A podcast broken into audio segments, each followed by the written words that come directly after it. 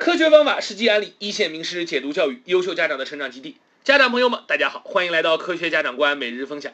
我是海边直播的李瑞老师，我现在在海边直播教授初三年级和高二年级的数学课程。在前面的几次分享中，我们谈到了粗心这个问题，百分之五十是由于知识掌握不好，百分之四十是由于学习习惯，还有百分之十啊是属于注意力不集中。因为有的家长问说，老师用粗心的理论，二加三等于六，我怎么解释？这是一个非常典型的注意力不集中的问题。其实只有百分之十的问题大概属于这一类。这个问题啊，就和身体、心态等等都相关。比如说，人生病的时候，没睡好觉的时候，没吃饱饭的时候，自然注意力就会下降。那么，注意力这件事怎么来训练呢？各位，学习上的问题一定不能通过学习来训练。学习上的问题一定要通过其他方式做综合训练。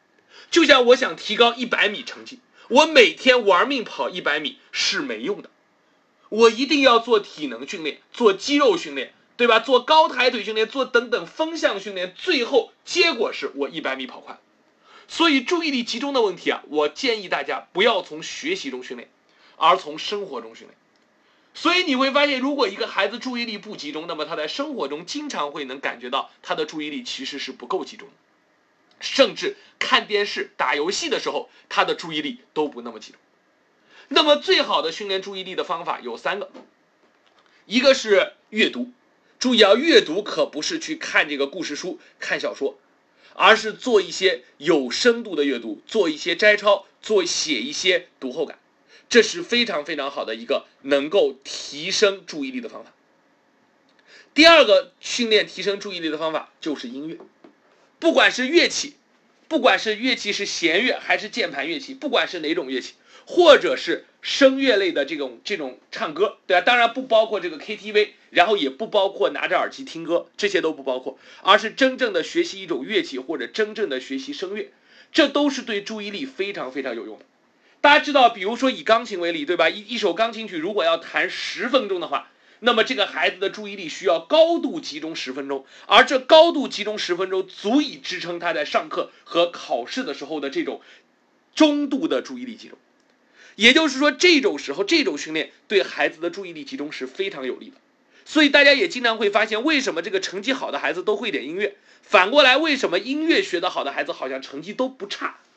至少我身边的朋友里边，懂音乐的或者音乐比较好的，成绩都不差，甚至有很多是非常拔尖的。这就是因为在音乐中是可以非常好的训练注意力的。那还有一个，除了刚才说的一个是阅读，一个是音乐，还有一个就是下棋。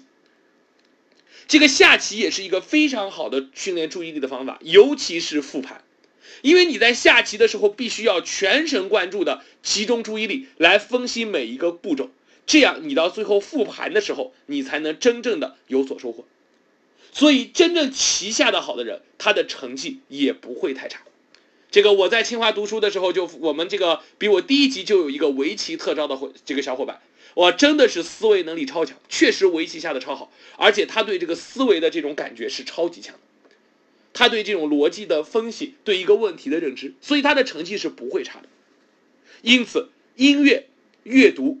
下棋这三个方法是在生活中训练注意力最好的方法，并不需要三个都学，只要在一项上能够学到相对比较精通，其实就足够了。很多孩子其实学音乐、学下棋，或者是喜欢阅读，它都是一种纯兴趣，或者是一种纯为了考级或者是某些目的，但实际上。如果我们把握住这三种训练方式，孩子的注意力就一定能够得到稳步的提高，而这种提高会自然而然的作用在学习上。好的，各位家长，那我们关于粗心的分享就到这里了。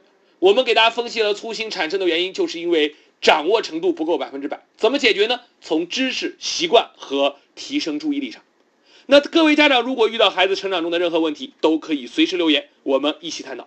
也欢迎大家登录海边的官网三 w dot 海边 dot com，每周一晚上八点，我们都会有线上的科学家长观讲座，也欢迎大家参与。那我们今天的分享就到这里，下次再会喽。